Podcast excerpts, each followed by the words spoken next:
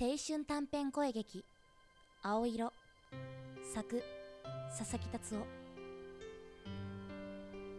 ゴミ捨てフレンズ私の心はどこか腐っている高校生になってしまったけれど毎日死にたくなるのを止められないそんな私のことをクラスの人間たちはゴミ係と呼ぶ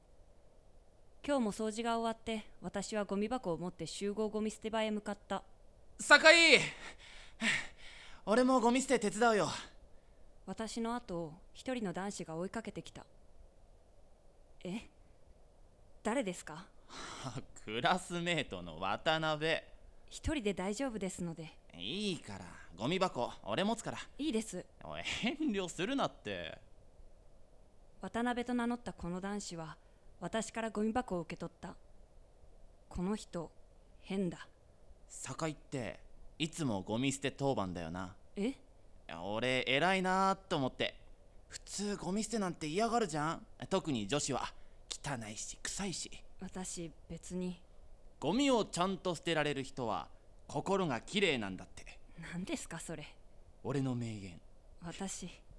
別に心が綺麗でもありませんそうなのどこどこがって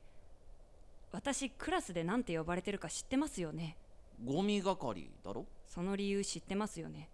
理由 え偉いからじゃないのあなたバカなんですかえ私が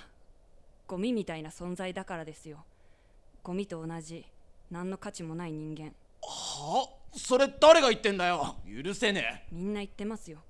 知らないのはあなただけではえだったら俺も今日から一緒にゴミ係になるえ一緒にみんなの価値観変えてやろうぜこの渡辺とかいう男子やっぱり変だそれなのにまっすぐな彼の言葉はなぜか私の心に届いていた